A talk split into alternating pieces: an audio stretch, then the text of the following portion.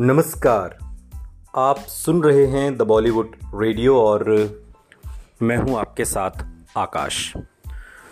दोस्तों, किस्सा राजेश खन्ना का है, बात अंजू महेंद्रू की होगी और उस दिन की भी बात करेंगे जिस दिन पहली बार डिम्पल ने राजेश खन्ना को देखा था। हिंदुस्तान की लाखों लड़कियाँ राजेश खन्ना का दिल जीतने के लिए कुछ भी करने को तैयार थीं, ये वो दौर था। लेकिन राजेश खन्ना का प्यार तो अंजू महेंद्रू थी। आशीर्वाद को सजाने की पूरी ज़िम्मेदारी अंजू ने अपने हाथ में हमेशा से ली। अंजू का ज़्यादातर वक्त अब आशीर्वाद में ही बीतता था। अंजू उस दौर में राजेश खन्ना की लिव इन गर्लफ्रेंड थी और उस दौर के लिए ऐसा रिश्ता बहुत बोल्ड था, लेकिन जो सच है वो सच है। राजेश खन्ना का पूरा स्टाफ उन्हें मेम साहब कहकर पुकारता था।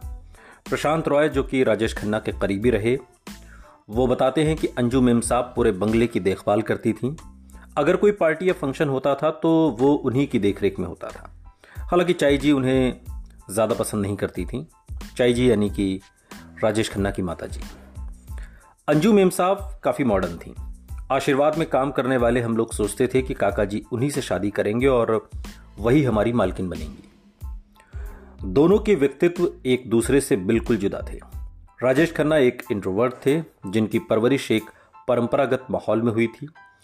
वहीं अंजू एक बेहद आधुनिक परिवार से थी, जहाँ हर फैसले में घर की महिलाओं को भी पूरी भागीदारी उनकी होती थी और सपने देखने पर कोई पाबंदी नहीं थी। लेकिन रिश्ते के शुरुआती दिनों में प्रेमियों के बीच ऐसी बातों का ना तो ज़िक्र होता है और ना ही फ़िक्र। हर फ़िल्म के साथ राजेश खन्ना की कामयाबी सबको हैरान करते जा रही थी।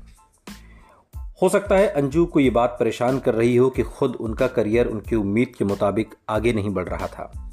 लेकिन राजेश खन्ना कभी भी नहीं चाहते थे कि उनकी होने वाली पत्नी फ़िल्मों में काम करे।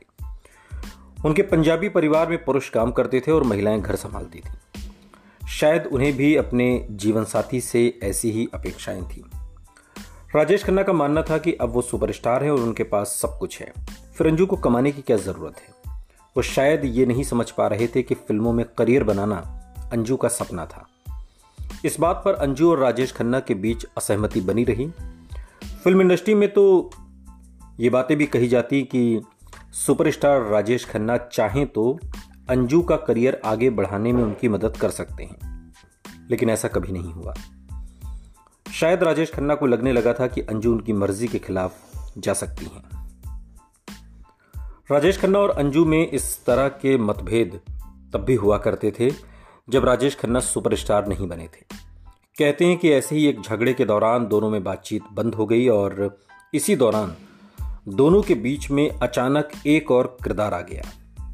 अंजू महेंद्रू की मुलाकात वेस्टइंडीज के मशहूर क्रिकेटर गैरी सोबर्स से हुई। उस दौर में वेस्टइंडीज की क्रिकेट टीम दुनिया की सर्वश्रेष्ठ क्रिकेट टीम थी और गैरी सोबर्स उसके स्टार क्रिकेटर थे। अचानक फ़िल्म मैगजीन में अंजू और गैरी की मुलाकातों की खबरें छपने लगी।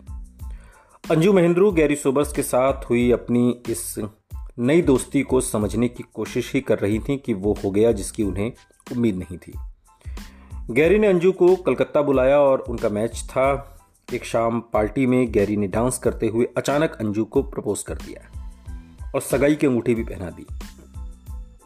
अंजू भी गैरी की तरफ़ आकर्षित थी और उन्होंने वो अंगूठी कबूल कर ली। ये अलग बात थी कि वो अभी भी राजेश खन्ना की गर्लफ्रेंड थी। अंगूठी के साथ अंजू बंबई वापस लौट आई। जब राजेश खन्ना को इस बात का पता चला तो वो ज़ाहिर है, बौखला गए। गुस्से में वो अंजू पर चीखने चिल्लाने लगे। काफ़ी देर तक अंजू से बहस करने के बाद वो अपना सिर पकड़कर किसी बच्चे की तरह रो पड़े। वो अंजू से प्यार करते थे और अब उन्हें ये डर सताने लगा था कि कहीं अंजू उन्हें छोड़कर चली ना जाए। फ़िल्म पत्रिका स्टारडस्ट को दिए इंटरव्यू में अंजू ने उन दिनों को याद करते हुए कहा, सच कहूँ तो उस समय मैं काका के साथ रिश्ते में थी। हमारी किसी बात पर लड़ाई हुई थी और चिढ़कर मैंने गैरी से अफेयर कर लिया था। लेकिन इसका यह मतलब नहीं था कि मैं गैरी को पसंद करती थी या पसंद नहीं करती थी, ऐसा भी नहीं था। वो मेरे दोस्त तो थे। मुझे नहीं पता कि अगर काका मेरी ज़िंदगी में वापस नहीं आए होते तो क्या होता। मैंने काका के घर से ही गैरी को फ़ोन किया और सगाई तोड़ दी। इस वाक्य के बाद राजेश खन्ना और अंजू महेंद्रू फिर से करीब आ गए।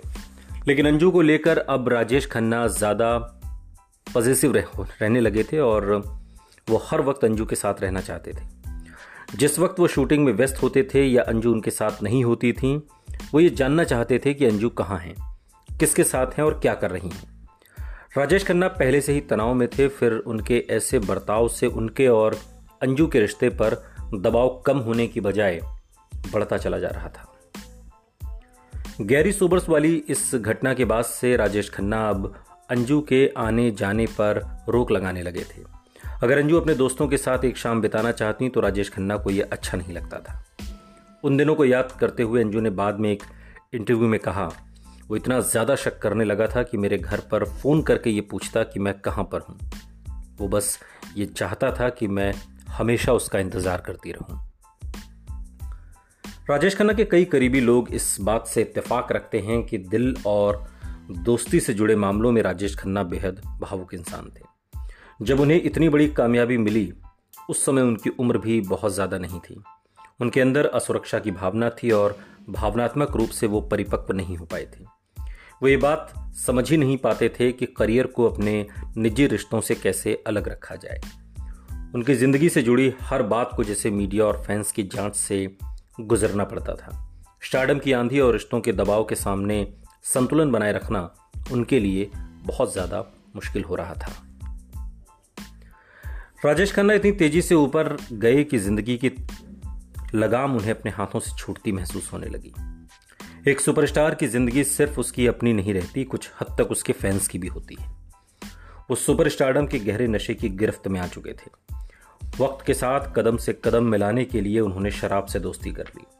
कामयाबी सुरूर के साथ महँगी शराब का नशाब राजेश खन्ना की शामों का साथी बनता जा रहा था। हर शाम को राजेश खन्ना के बंगले में खन्ना दरबार सजाया जाता।